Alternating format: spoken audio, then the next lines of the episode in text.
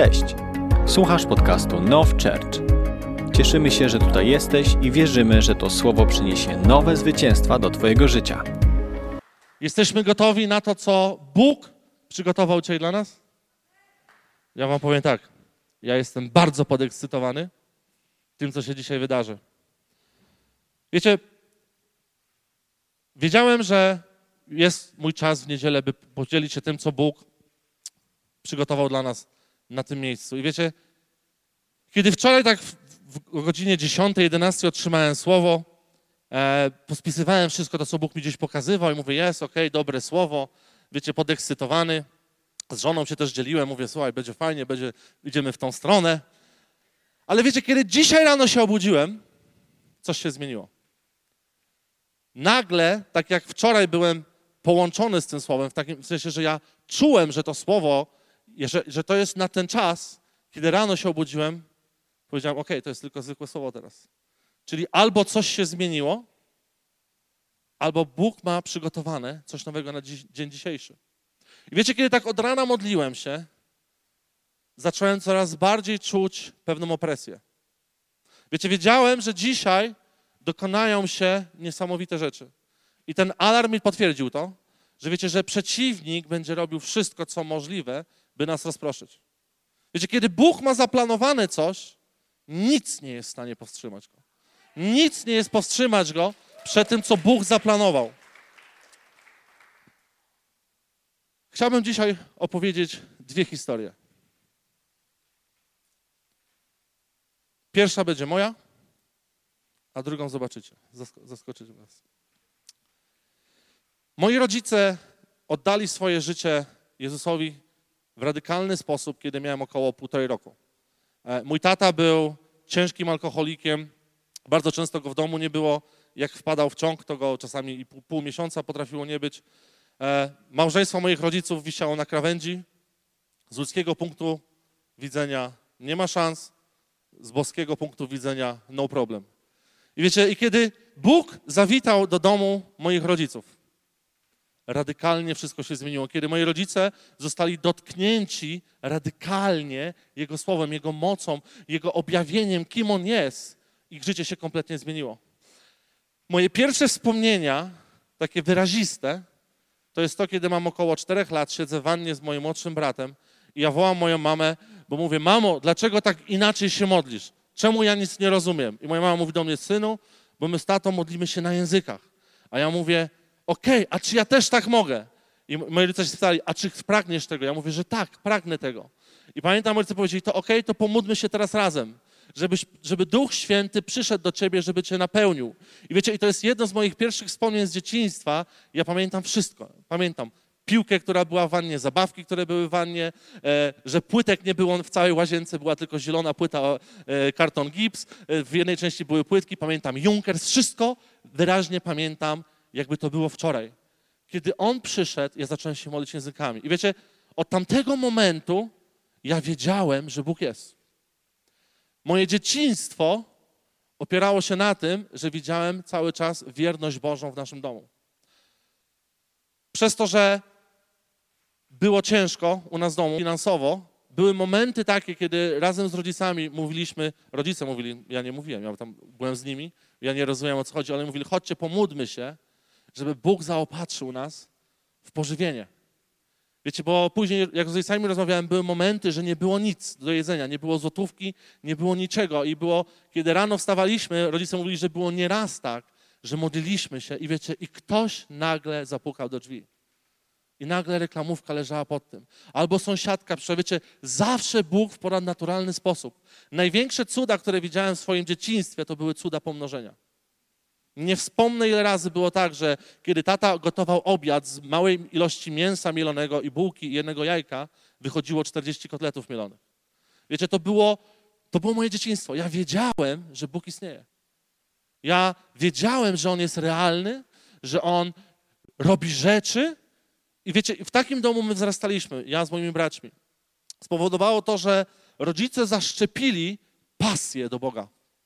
Oni zaszczepili miłość do Kościoła. Moi rodzice byli codziennie w Kościele. Na, wiecie, no teraz to już trudno to zrozumieć, ale kiedyś wierzący się spotykali codziennie po domach. Wiecie, spotykali się, modlili się, szukali Go. My wracamy do pewnych rzeczy. My powoli wracamy do dobrych rytmów. Wiecie, i kiedy ja pamiętam, że zawsze było u nas dużo gości, dużo się modliliśmy, e, ja zapragnąłem podążać za Nim. W wieku 6-7 lat poprosiłem mojego pastora, czy mógłbym rozpocząć swoją pierwszą służbę, e, która polegała na tym, że z moim najlepszym przyjacielem prowadziliśmy spotkania nabożeństwa dla dzieci. Ja praktycznie co miesiąc głosiłem o tym samym, o Dawidzie i Goliacie. Mój przyjaciel grał jedną tą samą piosenkę, trzy akordy i wiecie, ale było, to było w nas pasja. My na, robiliśmy to ze szczerego serca, na tyle, ile umieliśmy. E, to było to, zaszczepione w nas.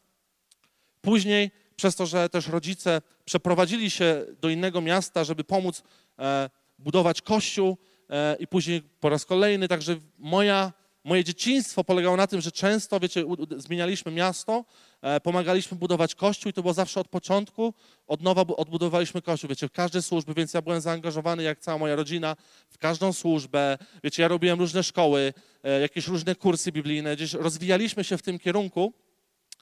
Na wakacje było zawsze, wiecie, wyjazdy misyjne, ale, co ciekawe, w szkole było na odwrót. No, jakoś nie mogło iść tak zawsze, w szkole no nie do końca byłem E, że tak powiem, wsparciem dla rodziców. Pamiętam, że w domu u nas było wielkie przyjęcie, niespodziankę, kiedy zakończyłem edukację i moi rodzice świętowali, że już nie będą musieli być wzywani do dyrektora na wywiadówki. Wiecie, taka ciekawostka, e, dostałem się do pewnej bardzo dobrej szkoły, nie wiem jak, Bóg tylko wie. Sam się dziwiłem, czemu mnie tam w ogóle przyjęli.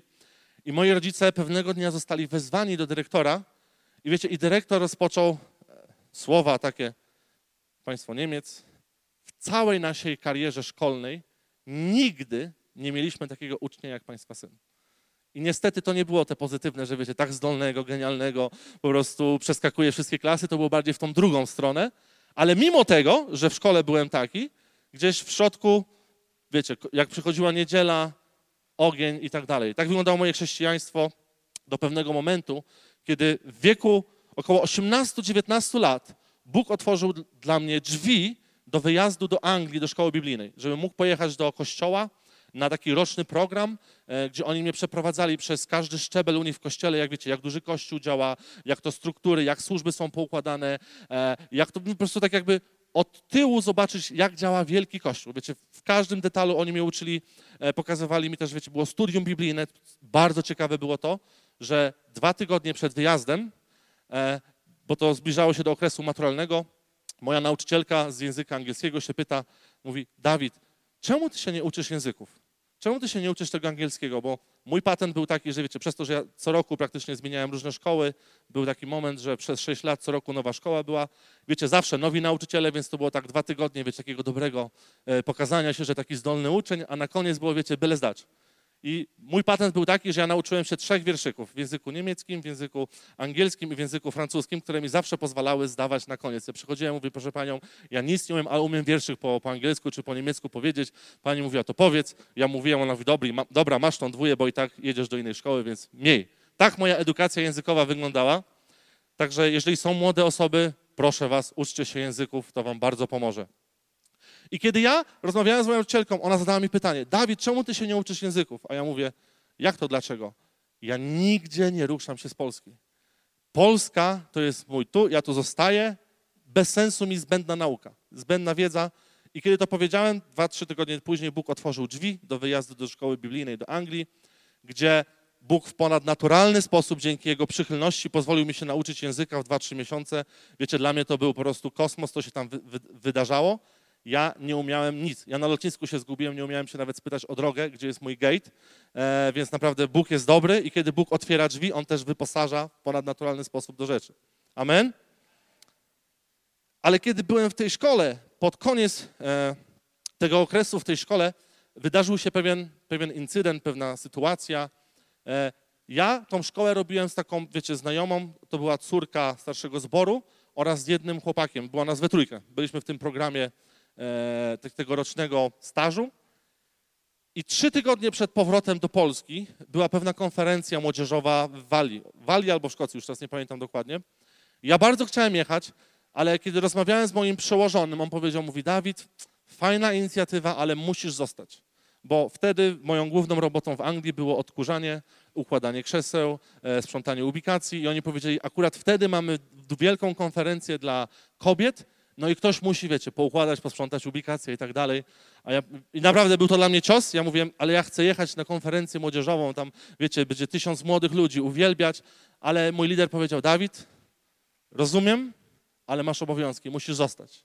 I kiedy ja zostałem e, w kościele, niecałe pół dnia później dostaliśmy telefon do kościoła, że auto, które jechało na tą konferencję, e, wpadło w poślizg i wjechało pod tira. E, I ta moja koleżanka, ona zginęła na miejscu. Ta osoba, która z nią jechała, została sparaliżowana. I wiecie, i dla mnie to był taki dzwon, gdzie, wiecie, nagle pojawiła się pustka we mnie. Pierwszy raz czegoś takiego doświadczyłem, gdzie pojawiła się pustka i ja nie wiedziałem, co z tym zrobić. Przez to, że byłem niedojrzały, zrobiłem to, co wydawało mi się wtedy najlepsze, czyli ambitny jestem, mówię, poradzę sobie, ogarnę to.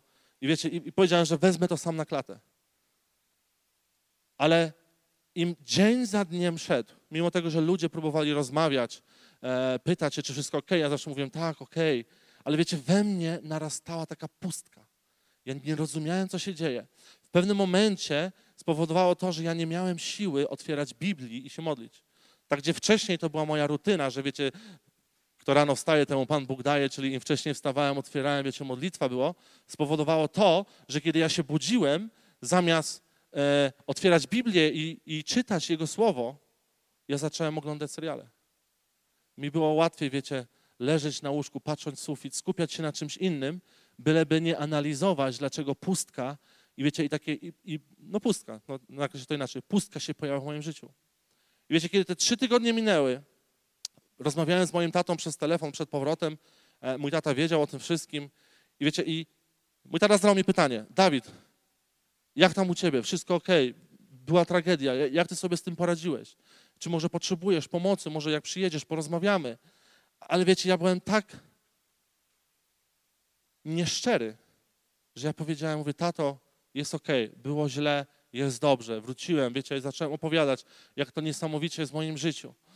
I kiedy wróciłem do domu, wiecie, wtedy to było tak trochę lat temu, 12, 11 lat temu, i wiecie, wróciłem z Anglii, ze szkoły biblijnej, wiecie, wróci, przyszedłem do kościoła i i wiecie, każdy miał jakieś oczekiwania. Ja sam miałem oczekiwania, bo ja nie byłem szczery. Ja mówiłem, że wszystko jest ok, że wiecie, ogień z nieba we mnie, Boża, Bóg porusza się.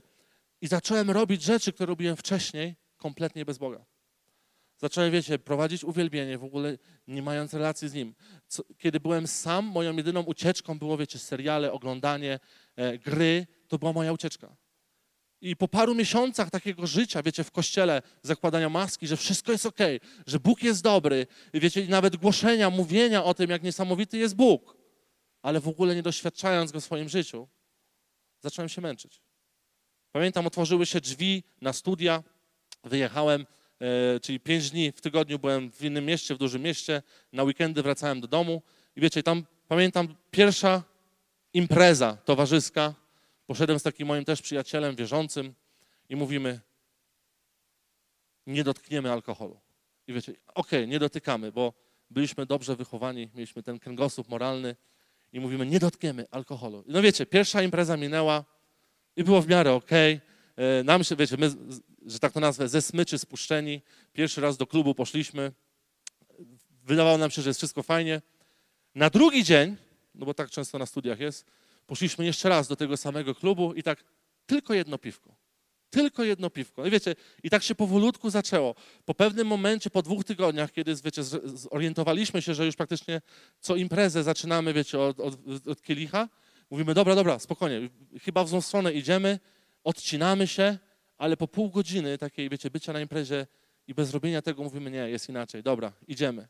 I wiecie, i od tego momentu zaczęło się, że już totalnie dwa światy się pojawiły w moim życiu studia, imprezy do, do rana, wiecie, zabawa fajnie, ale przez to, że doświadczyłem Boga, wiecie, w tym momencie ja nigdy nie zwątpiłem w Boga. Ja zawsze wiedziałem, że Bóg istnieje. Nigdy do tej pory nie było w moim życiu momentu, żebym powiedział, Boga nie ma.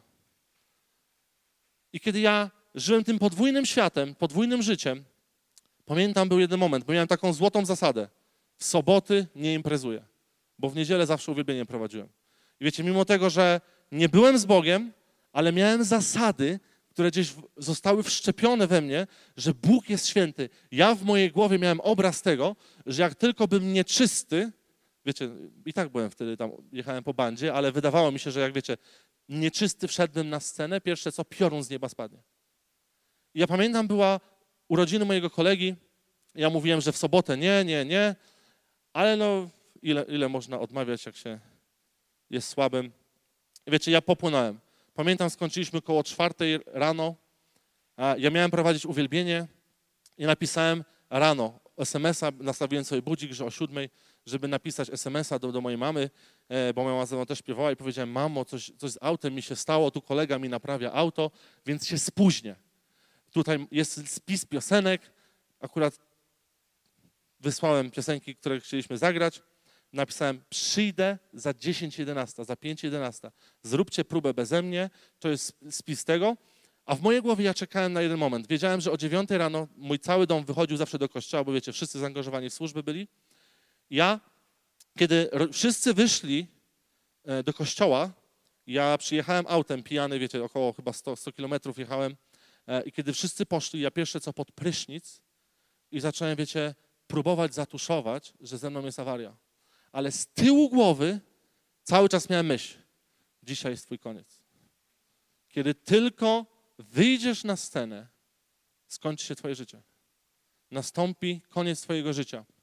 Wiecie, ja nawet list napisałem na biurku, e, tłumaczący rodzicom, dlaczego piorun szczelił podczas e, nabożeństwa we mnie. E, I kiedy ja przyszedłem do kościoła, kiedy, wiecie, czekałem pod tymi drzwiami aż na tam praktycznie za 1.11, żeby tylko wejść, chwycić gitarę i, i zrobić swoje, w środku było okropne uczucie. Wiecie, ja już naprawdę żegnałem się, analizowałem, mówię, jak to w ogóle do tego mogło dojść, ale co ciekawe, nie byłem na tyle odważny, by być szczerym. Cały czas próbowałem grać do samego końca, udawać, że wszystko jest ok. I kiedy stanąłem z gitarą, kiedy zaczęło zacząłem, uderzyłem w struny, zacząłem grać. Wiecie, otworzyłem oczy, zobaczyłem, że dalej stoję. Zobaczyłem, że ludzie, tak jak zawsze ręce podnosili, dalej podnoszą. I wiecie, i przyszła jedna myśl. Może to jest w porządku. Może to faktycznie jest ok, że możesz żyć dwa światy, możesz ładować ile wlezie, a później robić swoje. Bóg i tak będzie robił swoje. Ale kiedy tylko pomyślałem to, przyszło obrzydzenie od środka. Wiecie, nigdy nie czułem się tak obrzydliwie jak w tamtym momencie. Kiedy uwielbienie się skończyło, ja e, usiadłem na tył, uciekłem praktycznie z kościoła, wróciłem do domu i czekałem, aż rodzice wrócą. Kiedy rodzice wrócili do domu, oni wiedzieli, że coś jest nie tak. Mój tata wcześniej podejrzewał, że coś jest nie tak, ale on, wiecie, cały czas czekał, gdzieś próbował ze mną rozmawiać, a ja cały czas, nie, nie, jest dobrze, tato, Bóg jest dobry, Bóg jest dobry. I kiedy oni przyszli, ja powiedziałem, nie umiem. Nie umiem dłużej udawać. Jestem zmęczony tym, nie mam siły, nie mam nic wspólnego z Bogiem, moja, ja nie mam relacji z Nim. Ja kończę dzisiaj oficjalnie z chrześcijaństwem. Wiecie, dla moich rodziców był to cios. Moi rodzice od razu, wiecie, uruchomili cały łańcuch modlitewny. Rodzice w post weszli 40-dniowy, oni się nie zgadzali z tym, ale ja powiedziałem, to jest moja decyzja, ja się pakuję i się przeprowadziłem do miasta, gdzie miałem E, studia swoje, które też szybko trwały. Wiecie, od tego momentu, kiedy podjąłem tą decyzję, że idę w swoją stronę, że ja zdecydowałem, że ja chcę iść i robić to, co mi się podoba, rozpoczęła się równa pochyła. Wiecie, jak miałbym opisać to w skrócie, co się wydarzyło wtedy, mniej więcej na początku trwało to dłużej, ale im dalej e, czas to szło, ten proces się skracał. Zazwyczaj było tak, jechałem do nowego miasta, robiłem, wiecie, nowy start, mówiłem sobie, teraz się uda, teraz będzie dobrze. I wiecie, jakąś pracę szybko znaleźć, jakichś nowych znajomych, imprezy, tu wiecie, pieniądze. I praktycznie kończyło się zawsze tak, że tą pracę traciłem przez tryb, który miałem y, imprezowy. E, pieniędzy brakowało, więc pożyczałem od wszystkich wokół. E, później zaczęły się, wiecie, jakieś kradzieże, drobne rzeczy, żeby popłacać. I na początku to było, wiecie, około pół roku mi wystarczało, żeby zniszczyć sobie e, swoją tożsamość, siebie w nowym mieście i po pół roku musiałem uciekać do innego miasta. I wiecie, i tak moje życie wyglądało, że po prostu skakałem z miasta do miasta i zawsze była ta sama. Dziś, wtedy, teraz mi się uda. Wszystkich znajomych, których miałem, już praktycznie się nikt nie odzywał do mnie, bo wiecie, od każdego pieniądze pożyczałem, ile się dało. E, oszukiwałem ludzi, e, rodzinę oszukiwałem. Wiecie, I cały czas to uzależnienie od różnych rzeczy napływało. Wiecie, spowodowało to w moim życiu, że doszedłem do momentu, kiedy byłem już po trzech próbach samobójczych. Kiedy w pierwszym razie, kiedy już nie widziałem nadziei, ponieważ wszystko mi się waliło, wszystko mi się waliło. Ludzie, od których nigdy się nie powinno pożyczać pieniędzy, szukali mnie. Wisiałem im pieniądze, ja wiedziałem, że jak oni mnie znajdą, źle się to skończy. I to był pierwszy moment, kiedy ja stwierdziłem, że lepiej skończyć ze swoim życiem. Przynajmniej nie będą ścigać i szukać moich rodziców, żeby ściągać od nich te pieniądze, bo wkręci, wkręciłem sobie, to nawet nie było prawdą, że jestem dobrze ubezpieczony i że rodzice dostaną ubezpieczenie i to przynajmniej jakieś tam finanse, wiecie. Wiecie, diabeł mota różne myśli. Moje życie polegało na tym, że wiecie, była impreza, impreza, narkotyki, głębiej, dalej. Skończyło się tak, że szukałem śmierci, że moim celem było zakończyć swoje życie. Diabeł tak mnie oszukał, tak mnie związał różnymi rzeczami, że ja nie widziałem nadziei. Co ciekawe, cały czas próbowałem zapchać tą pustkę we mnie. Cały czas próbowałem zapchać tą pustkę, poczucie tej nicości. Nieważne, co robiłem, nieważne, że wiecie, były momenty, że było dużo pieniędzy, były momenty, że nic nie było, były momenty, że mieszkałem na ulicy, były momenty, że nie jadłem parę tygodni, były momenty, że wiecie, było fajnie, ale nawet jak było fajnie, zawsze była ta pustka w środku. Nigdy nie umiałem zaspokoić tego. Próbowałem robić wiele rzeczy po to, by zaspokoić tą pustkę. Był pewien moment, kiedy pamiętam, wracałem z pewnej imprezy w pewnym mieście. Było to nad ranem. Wiecie, kiedy szedłem, zobaczyłem otwartą wizję. W pewnym momencie otworzyły mi się duchowe oczy. Ja zobaczyłem, wiecie, masę demonów wokół mnie. I kiedy, wiecie, te oczy się otworzyły moje duchowe, ja widziałem, że ten cały świat duchowy zwrócił się w moją stronę i była tylko chęć mordu i zabicia mnie. Ja od razu to poczułem. Kiedy ja to poczułem, tą, tą napływ tego, że po prostu moje życie się kończy, ja się przestraszyłem, chciałem się cofnąć, się potknąłem. I wiecie, kiedy upadłem, kiedy podniosłem znowu wzrok, ja zobaczyłem armię aniołów wokół mnie. Wiecie, i Bóg przemówił do mnie, mówi, Dawid, żyjesz tylko dzięki modlitwom twoich rodziców. Dzięki modlitwie, dzięki temu, że twoi rodzice wstawiają się, modlą się, ty dzisiaj żyjesz. Wiecie, ja nie rozumiałem, czemu ja nie mogę sobie odebrać życia. Powiem wam, to nie jest nic trudnego. Na chłopski rozum. Jak ktoś chce skończyć, to wiecie, to nie jest trudnego skończyć. Ja naprawdę próbowałem trzy razy. Nigdy mi się nie udało. Zawsze ręka interweniowała Pana.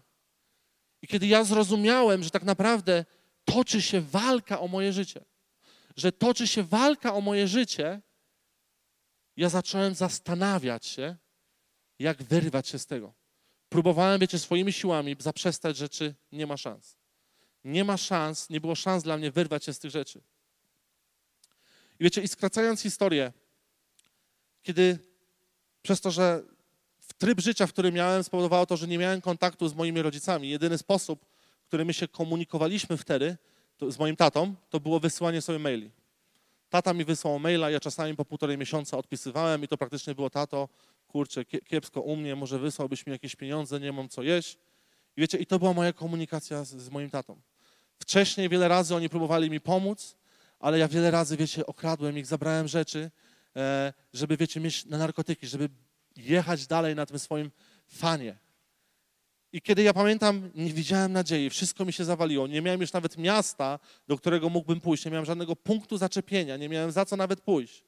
Spotkałem mojego znajomego, który powiedział, mówi, Dawid, twój tata wydzwania po twoich znajomych. Twój tata dzwonił do mnie parę miesięcy temu i spytał się mnie, że kiedy cię zobaczę, że chciałby z tobą porozmawiać. Wiecie, ja powiedziałem, mówię, czy mógłbyś zadzwonić do niego? Czy mógłbyś zadzwonić? Wiecie, i kiedy usłyszałem głos mojego taty, pierwsze słowo, które mój tata powiedział, powiedział tak, mówi, Dawid, mój synu, nieważne co zrobiłeś, nieważne gdzie jesteś, pamiętaj, możesz zawsze wrócić do, mojego, do naszego domu. Nasz dom jest Twoim domem. Wiecie, i to mnie złamało. To mnie złamało. Ja widziałem, ile złego wyrządziłem, jak wiele moja rodzina musiała cierpieć, jak moi bracia musieli cierpieć, po to, żebym ja mógł się dobrze bawić. I wiecie, i kiedy ja usłyszałem to, w tym samym momencie słyszałem głos Boży, który mówi tak, mówi Dawid, tym bardziej do mnie możesz wrócić. Wiecie, ja podjąłem decyzję, ja chcę wrócić. Nie wiedziałem jak, próbowałem różnymi, wiecie, sposobami, ale nie umiałem wrócić do domu. Był moment w moim życiu, kiedy moja mądra mama zrobiła taki. Wiedziałem, że i tak kombinuje coś, ale był taki moment, kiedy ona powiedziała: Dawid, ja potrzebuję Twojej pomocy. Ja potrzebuję Twojej pomocy, bo jadę na spotkanie z takim prorokiem i potrzebuję, żeby ktoś mnie zawiózł. A ja mówię: Przecież mamo, ty możesz jechać sama. Ona mówi: Ale ja się zmęczona jestem, proszę, zawieź mnie. Wiecie, ja chyba parę godzin mówiłem, że nie, nie pojadę, nie pojadę, ale w pewnym momencie mówię: Dobra, pojedziemy, ale mamo, ja nigdzie nie wchodzę żadnej w ogóle rozmowy z nikim, bo wiecie, wcześniej rodzice cały czas próbowali swoimi, pomóc mi, wiecie, z różnymi ludźmi mnie spotykali, z różnymi terapeutami, każdy próbował mi pomóc, ale to w ogóle nie było nadziei, bo ja nie słuchałem. I kiedy pojechaliśmy na to spotkanie, ja powiedziałem, mamo, to ty idź na to spotkanie, ja sobie tutaj poczekam.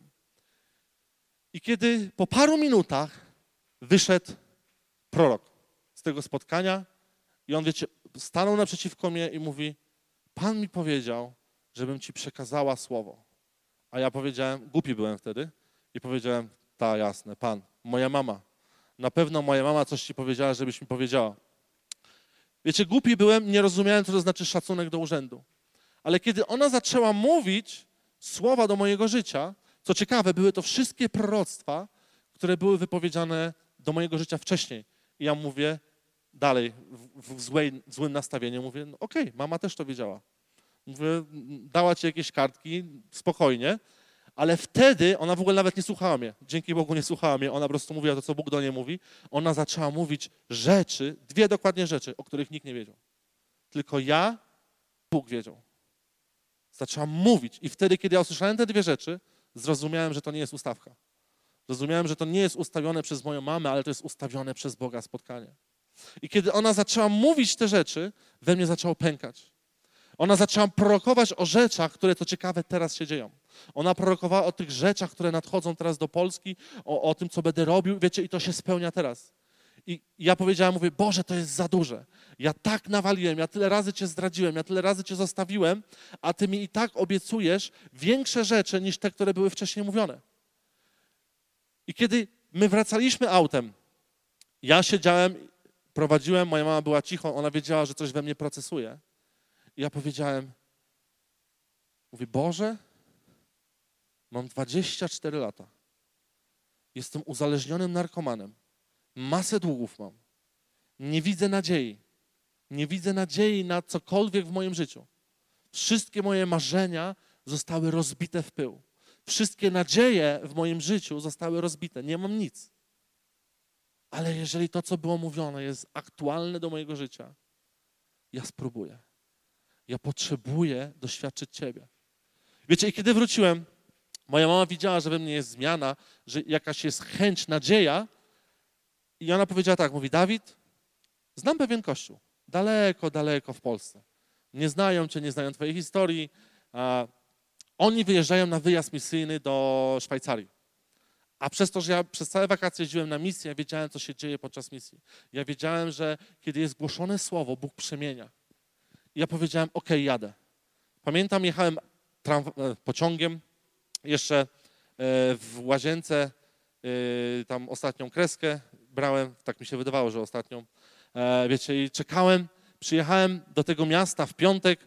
Plan był taki, że o 19 było mieć nabożeństwo, gdzie Kościół cały błogosławi zespół misyjny i w sobotę rano o 5 wyjeżdżamy przepięknym autobusem Sinbadem do Szwajcarii, 42 godziny. Panie Boże, błogosław Sinbada. Najgorsza podróż w moim życiu, z moimi długimi nogami w autobusie, ale wiecie, Pan jest dobry. I wiecie, i kiedy ja przyjechałem do tego miasta, ja przyjechałem parę godzin wcześniej, osoba kontaktowa, z którą się kontaktowałem, była starszym zboru w tym kościele i ona powiedziała, Dawid, ty, czy ty umiesz angielski? Ja mówię, no, że no umiem, coś tam w Anglii siedziałem, się nauczyłem. On mówi, słuchaj, bo tutaj z nami też jedzie zespół misjonarzy z Wysp Owczych, oni potrzebują do galerii pójść, a ty wiesz, że polski znasz, mógłbyś być tłumaczem, bo ja muszę tam załatwić jakąś sprawę, więc ja mówię, no dobra, pójdę w sumie, czemu nie?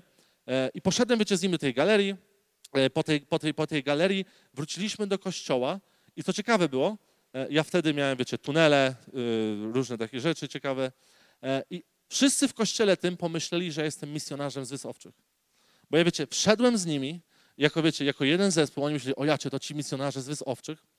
I pamiętam, że siedziałem 30 minut przed nabożeństwem i tak sobie z, z tymi misjonarzami rozmawiam i tak sobie w głowie mówię, mówię, Boże, za chwilę rozpocznie się uwielbienie. W sumie nigdy od dłuższego czasu, okay, nigdy, od dłuższego czasu nigdy nie dałem Ci szansy, bo zawsze czułem się ten najgorszy i siedziałem z tyłu i grałem na telefonie podczas uwielbienia. Ale mówię, tutaj nikt mnie nie zna, więc spróbuję Ciebie uwielbiać. I powiedziałem, mówię, Boże, Ty musisz coś zmienić. Ty musisz mnie dotknąć. I wiecie, i kiedy rozpoczęło się uwielbienie, kiedy pierwsza piosenka, moja pozycja była tak.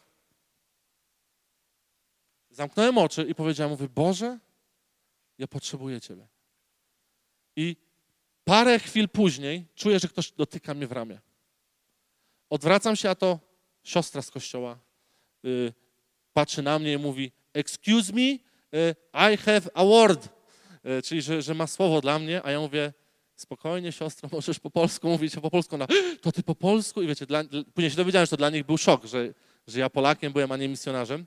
Ale wiecie, i ona przemawia do mnie i mówi tak, może wyda się to głupio.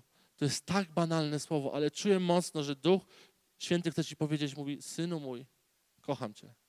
I wiecie, i kiedy ona to powiedziała, potężna miłość wylała się na mnie. Ja wiecie, zasmarkany, zapłakany, parę minut się zbierałem, wiecie, już ogarnąłem się i mówię, dobra, już ręce tak troszeczkę wyżej, e, już mówię, okej, okay. mówię, Panie Boże, czyli jednak działasz. I za chwilę czuję, że kolejna osoba klepie mnie w ramię.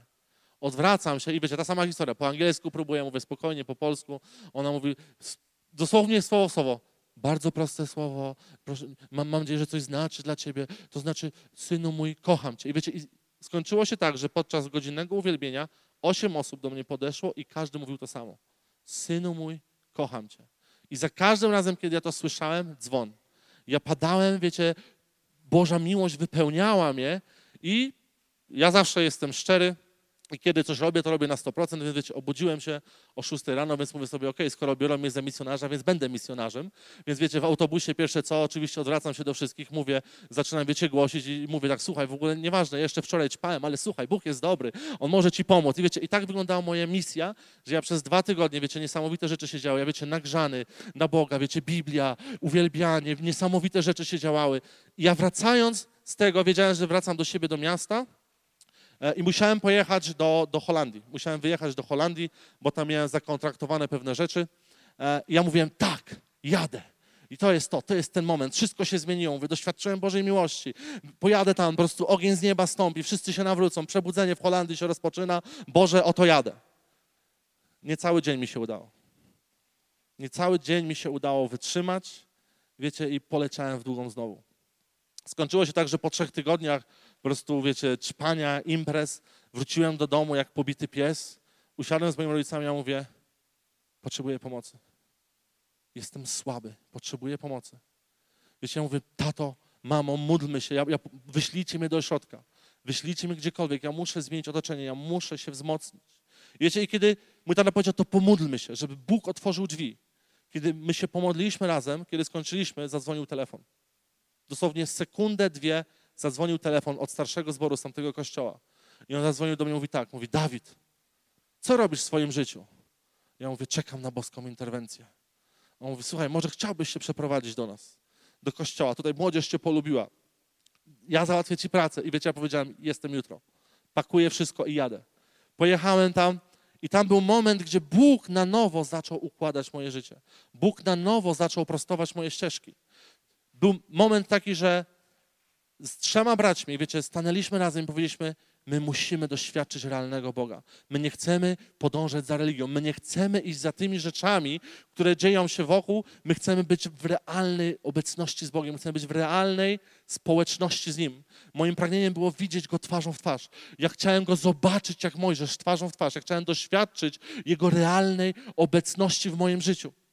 I wiecie, zamknęliśmy się z nimi w, w, mieszkaniu, w domku jednorodzinnym i modliliśmy się około 2-3 tygodnie. Wiecie, dzień w dzień stawaliśmy, każdy w swoim pokoju, mówiliśmy, wołaliśmy, Boże, przyjdź, przyjdź i objaw się. Przyjdź i objaw się. I wiecie, i Bóg jest dobry, bo On odpowiada na takie modlitwy, On odpowiada na takie wezwania i po około trzech tygodniach, wiecie, Bóg objawił się w moim życiu w ponadnaturalny sposób, fizyczny sposób. Mogłem go widzieć twarzą w twarz. Moje życie zostało kompletnie przemienione. Wiecie, wszystko zostało odjęte. Wszelkie uzależnienia, wszelkie zniewolenia zostały jak palcem odjęte. Wiecie, od tamtego momentu rozpoczęła się niesamowita przygoda w moim życiu, gdzie Bóg prowadzi i prostuje moje drogi. Wiecie, i to jest pierwsza historia, którą czułem bardzo mocno, żeby się podzielić. I teraz chciałbym podzielić się drugą, której na pewno nie znacie. Był pewien ojciec, który miał dwóch synów. Młodszego i starszego. Ojciec kochał ich. Oni żyli w dobrym otoczeniu. Oni żyli w dobrych warunkach, gdzie ich ojciec pielęgnował i troszczył się o to, żeby nic im nie zabrakło. W pewnym momencie najmłodszy syn przyszedł do ojca i powiedział tak. Mówi, ojcze, daj mi to, co moje. Daj mi to, co mi się należy. Ja wiem, że Ty masz plan do mojego życia, ale ja mam swój. Ja mam pomysł na swoje życie. Daj mi to, co mi się należy prawnie. Daj mi połowę swojego tego, co, co masz, bym ja mógł pójść i realizować swój plan. Bym ja bym, bym poszedł i robił to, co mam w swoim sercu. To, co pragnę, to, czego pragnę, to, czego nigdy nie mogłem doświadczyć u ciebie w domu. I kiedy ten najmłodszy syn wziął to, co mu się należało, kiedy on wziął te rzeczy, które ojciec przygotował mu, wiecie, to jest niesamowite, że ojciec wiedział, że on nie może go zmusić. Wiecie, to jest klucz dla rodziców. Możesz mieć wpływ na swoje dzieci do pewnego momentu, ale kiedy one przekraczają pewien wiek, nie zmusisz ich do niczego nie nakażesz im nic, nic im nie zmusisz, oni, one mają swoją wolę. Dzieci mają swoją wolę. I ojciec rozumiał to, mimo tego, że wiedział, że to nie jest dobre dla niego, on pozwolił mu odejść, bo wiedział, że to jest jego wola, że to był jego wybór. On zdecydował, że chce wyjść z domu ojca, by żyć po swojemu. Wiecie, i kiedy on poszedł swoją drogę, powiem wam, że to jest historia, która bardzo często się sprawdza wszystko szło dobrze, fajnie, o czym wszystkim marzył, wszystko się działo, wiecie, dobrobyt, szalone życie, ale w pewnym momencie zaczęło się to skracać. Zaczęły być braki, zaczęły być zranienia, zaczęli ludzie się odwracać, kiedy już nie było pieniędzy od niego. Zaczęło jego życie iść w dół, i w dół, i w dół. Wiecie, on, jego życie zaczęło się staczać. Jego życie zaczęło się staczać w dół. On w pewnym momencie doszedł do takiego miejsca, które było kompletnie innym miejscem niż ojciec, który przygotował dla niego.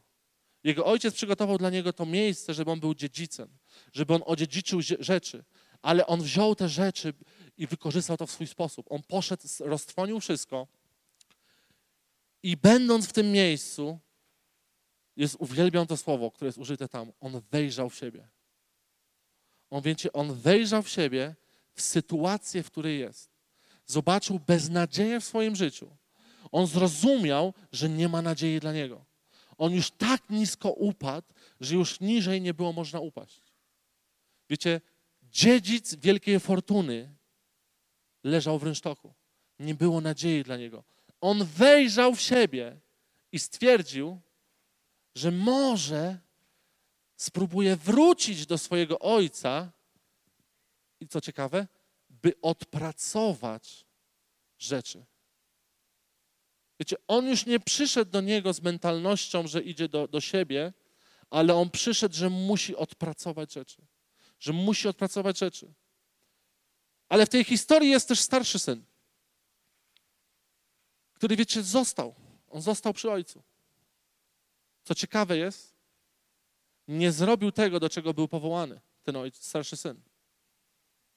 Jako starszy syn, kiedy widzisz, że twój młodszy brat próbuje zrobić hałę, próbujesz go powstrzymać. Próbujesz przemówić do niego. Próbujesz mieć radę dla niego i powiedzieć: hej, nie rób tego. Jako dobry starszy brat spróbujesz powstrzymać swojego młodsze rodzeństwo, które będzie chciało zrobić źle. On nie zrobił, on pozwolił odejść. On został przy ojcu, jako ten dobry. I wiecie, i kiedy ten młodszy syn wracał, kiedy on próbował wejść, żeby zasłużyć sobie z powrotem na miejsce, które mu się należało, nawet nie na miejsce, ale żeby chociaż jakąś namiastkę tego mieć, jego dobry ojciec zobaczył go. Jego dobry ojciec zobaczył go i pobiegł do niego, bo jego dobry ojciec czekał na niego. On cały czas czekał na niego. Mimo tego, że wiedział, że on sam podjął decyzję, poszedł w stronę, w którą on chciał, on czekał na niego. I wiecie, i kiedy zostało to skonfrontowane, czyli obraz w głowie najmłodszego syna, który on miał o ojcu, że jak przyjdzie, to może, jeżeli zechce, pozwoli mu pracować dla niego, został skontrowany z obrazem ojca, który był naprawdę jako kochający, przebaczający, pełen miłości ojciec, jego życie się zmieniło. On miał pewne oczekiwania, pewne wyobrażenie na temat ojca swojego, które zostało skonfrontowane z prawdziwym obrazem ojca. A jego najstarszy brat, który zobaczył to, on przyszedł do ojca i powiedział tak: Mówi, tato, czy ty widziałeś, co on zrobił? Czy ty widziałeś te zdjęcia na Facebooku, które on opublikował? Z kim on się otaczał? Co on robił? Co on robił z twoimi pieniędzmi? On zaczął oskarżać swojego młodszego brata. Znowu nie wypełnił roli swojego starszego brata, który powinien ochraniać i się cieszyć. On zaczął go oskarżać. On zaczął, on próbował przywrócić starą tożsamość jego. On próbował narzucić na niego tożsamość tego, kim on był wcześniej, jego błędów, wypominając mu, ale dobry ojciec powiedział: Nie. Wiecie, on powiedział: Nie, to nie jest jego tożsamość, radujmy się. Twój brat, członek rodziny, wrócił do domu ojca. Wrócił do domu ojca po to, byśmy my mogli się radować. Ale starszy brat nie uchwycił tego. Starszy brat nie rozumiał, co to znaczy być w domu ojca. Wiecie, on był wiele lat. On przestrzegał wszelkich, wszystkich rzeczy, które ojciec mu powierzył. Był wierny w tym. Był, wiecie, on żył jak do, dokładny syn, ale on nigdy nie czerpał z pełni ojca. Wiecie, niesamowite w tych, tych dwóch historiach jest to, że i on, i on mieli inny obraz ojca. Mieli różne obrazy ojca. Jeden był blisko, drugi odszedł, ale żaden nigdy nie dotknął naprawdę ojca. Wiecie, ja, ja wierzę mocno, że dzisiaj Bóg chce otworzyć drzwi, które są cały czas otwarte. Wiecie, ja wiem, że Bóg chce otworzyć oczy nam.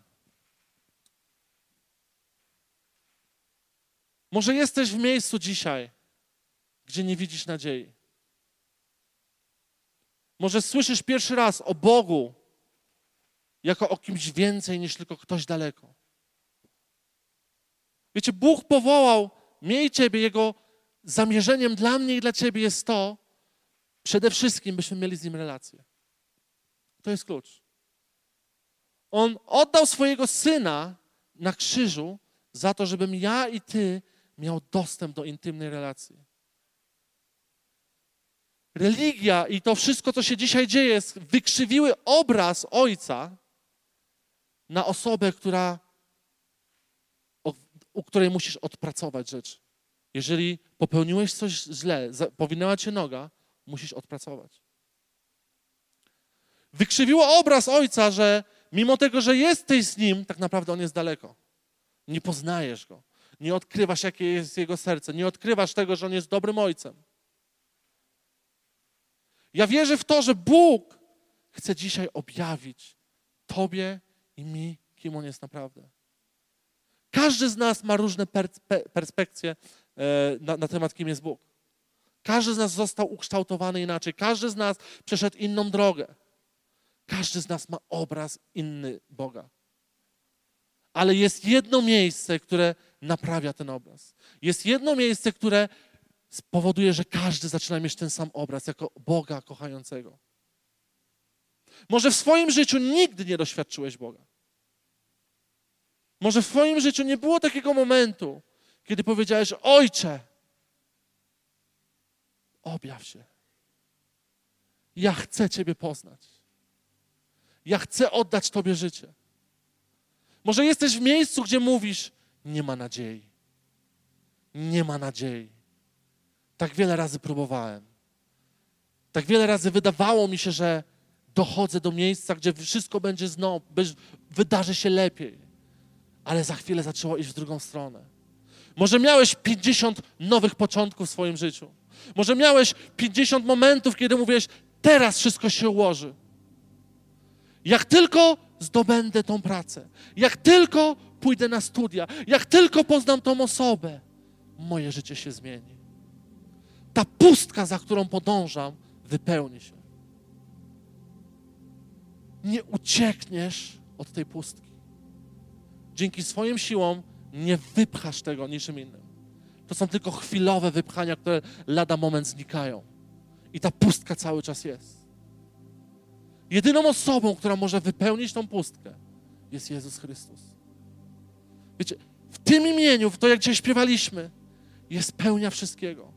W tym imieniu, kiedy naprawdę zaprosisz Go do swojego życia, kiedy oddajesz Mu swoje życie, możesz doświadczyć pełni. Możesz odkryć, kim naprawdę jesteś. Bez tego próbujesz różnych rzeczy. Próbujesz zadowolić inne osoby, próbujesz uszczęśliwić siebie, szukasz nowych rzeczy, które spowodują, że poczujesz coś. Że poczujesz, wiecie, tą adrenalinę. To się nigdy dobrze nie kończy. Będziesz potrzebował coraz więcej, coraz więcej, coraz więcej. I to jest jak studnia bez dna. Bóg zaprasza nas do relacji. Bóg zaprasza mnie i Ciebie do tego, byśmy mieli intymną relację z Nim. Byśmy mogli doświadczyć, kim On jest naprawdę. Obraz kochającego Ojca. Jakie dzisiaj masz wyobrażenie, kiedy słyszysz Bóg Ojciec? Czy to jest pozytywne, czy to jest negatywne? Wiecie, chciałbym zrobić dwa wezwania do modlitwy. Chciałbym zrobić dwa wezwania dzisiaj. Jeżeli nigdy w swoim życiu nie miałeś okazji spotkać się z Nim, jeżeli nigdy tak naprawdę świadomie nie zaprosiłeś Go do swojego życia, teraz masz możliwość. Teraz masz możliwość doświadczyć Go w swoim życiu. Jeżeli z głębi serca otworzysz i zapragniesz Go i powiesz: Ojcze, tak dużo o Tobie mówią, ale ja Ciebie nie znam. Tak dużo opowiadają dobrych rzeczy o Tobie, a ja Cię w ogóle nie znam. Ja mam całkowicie inne wyobrażenie. Ja nigdy nie doświadczyłem Ciebie, ja nigdy nie spotkałem Ciebie. Ja chcę oddać Tobie moje serce. Ja chcę, żebyś Ty odpowiedział na pragnienie mojego serca. Jeżeli możemy, chciałbym, żebyśmy pokłonili nasze głowy. To jest Twój moment teraz. Ja wiem, że Bóg zatrzymał wszystko, co było zaplanowane wcześniej dla tego momentu. Że są osoby, którym dzisiaj jest przeznaczone spotkać się ze Stwórcą, z Bogiem żywym. Na miejscu czy online. Jest teraz niesamowita okazja dla Ciebie, byś mógł oddać swoje życie Jemu. Byś powiedział: Ja już nie chcę szukać sam i zaspokajać siebie sam, bo wiem, że nigdzie mnie to nie prowadzi ale w Tobie jest moje zaspokojenie. Tylko w Tobie jest moje zaspokojenie. Jeżeli jesteś tą osobą, chciałbym, żebyś podniósł rękę. Dziękuję. Dziękuję. Dziękuję. Jest Jezus. Jest Jezus. Jest Jezus. Halleluja, Duchu Święty. Duchu Święty.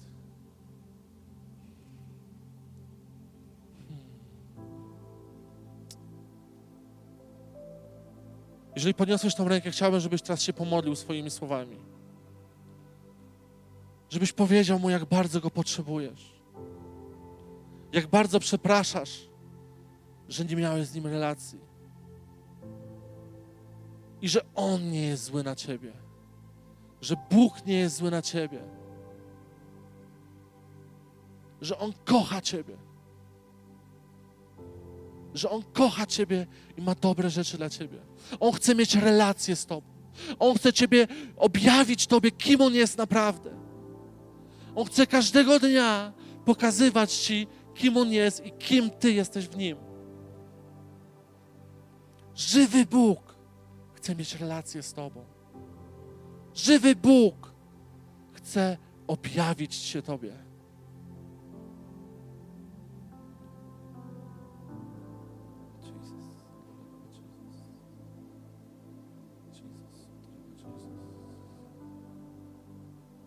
Przeproś Go za swoje życie, że tak wiele razy biegłeś bez Niego, że, że nie, nie miałeś relacji z Nim.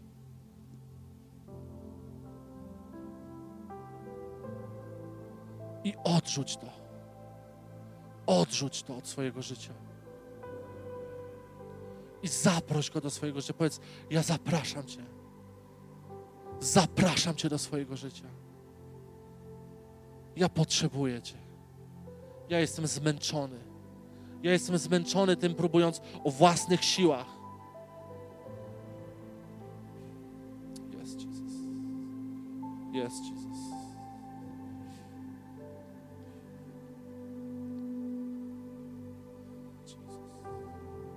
Chciałbym zrobić drugie wyzwanie. Może jesteś osobą, która poznała Go, ale tak się skupiła na swoim planie, tak się skupiła na swoim życiu, że zapomniałeś o Nim, że On stał się tylko dodatkiem dla Ciebie, że On stał się opcją dodatkową.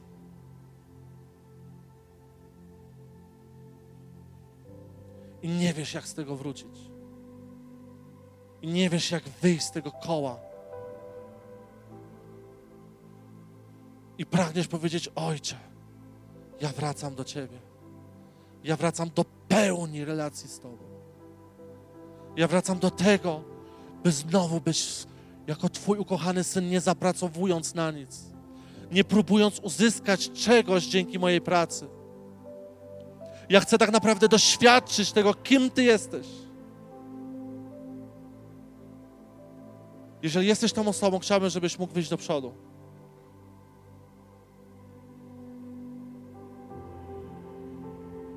Żebyś mógł wrócić do domu Ojca. Jako córka i syn. Jeżeli wejrzałeś w siebie i stwierdziłeś, że ja potrzebuję Go, ja mam dość robienia rzeczy. Ja mam dość robienia rzeczy, zapracowywania.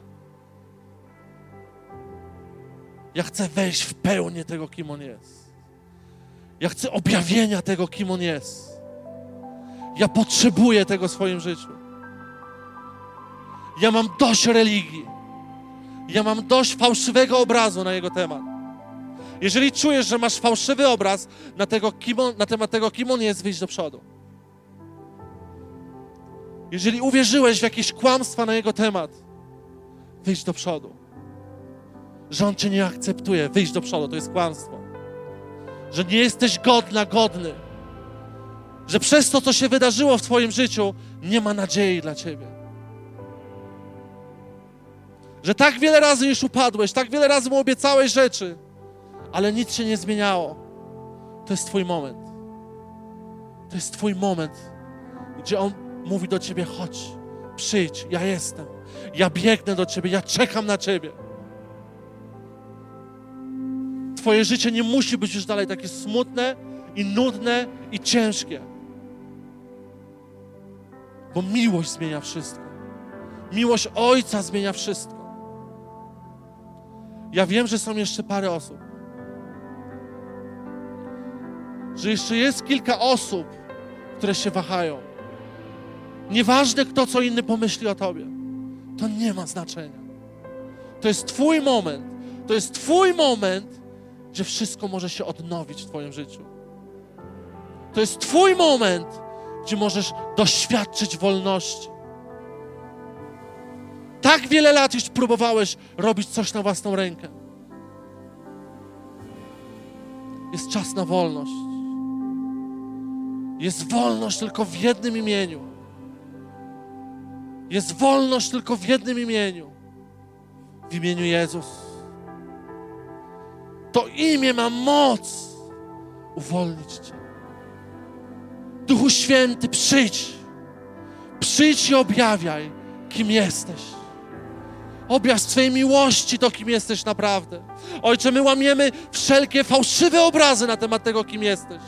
My łamiemy wszelkie wyobrażenia na podstawie tego, kim jesteś. My chcemy Twojej prawdy. My chcemy Twojej prawdy. My chcemy Twojego objawienia tego, kim naprawdę jesteś. Yes, Jesus, Jesus, Shalaraba, Jesus. Jezus, Jezus, Jesus. Chciałbym poprosić liderów Kościoła, żebyście mogli się modlić teraz. Wiesz, to jest niesamowity moment. A my, Kościele, powstańmy i uwielbiajmy Go. Jezus, Jezus, Jezus, Jezus. Duchu Święty, przenikaj, Duchu Święty. Przenikaj nas. Poruszaj się, Duchu Święty. Objawiaj nam, kim naprawdę jesteś. Ojcze, my wracamy do Twoich objęć. My wracamy do relacji z Tobą. Do żywej relacji, Duchu Święty. Siuloraba,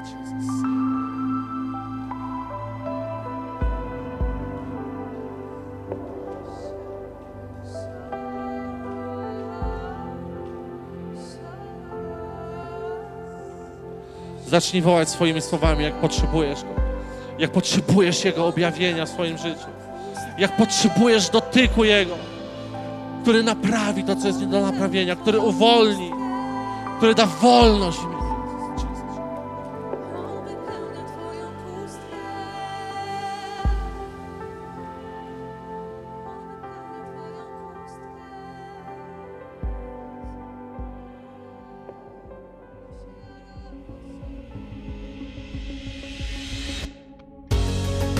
Dziękujemy, że byłeś z nami.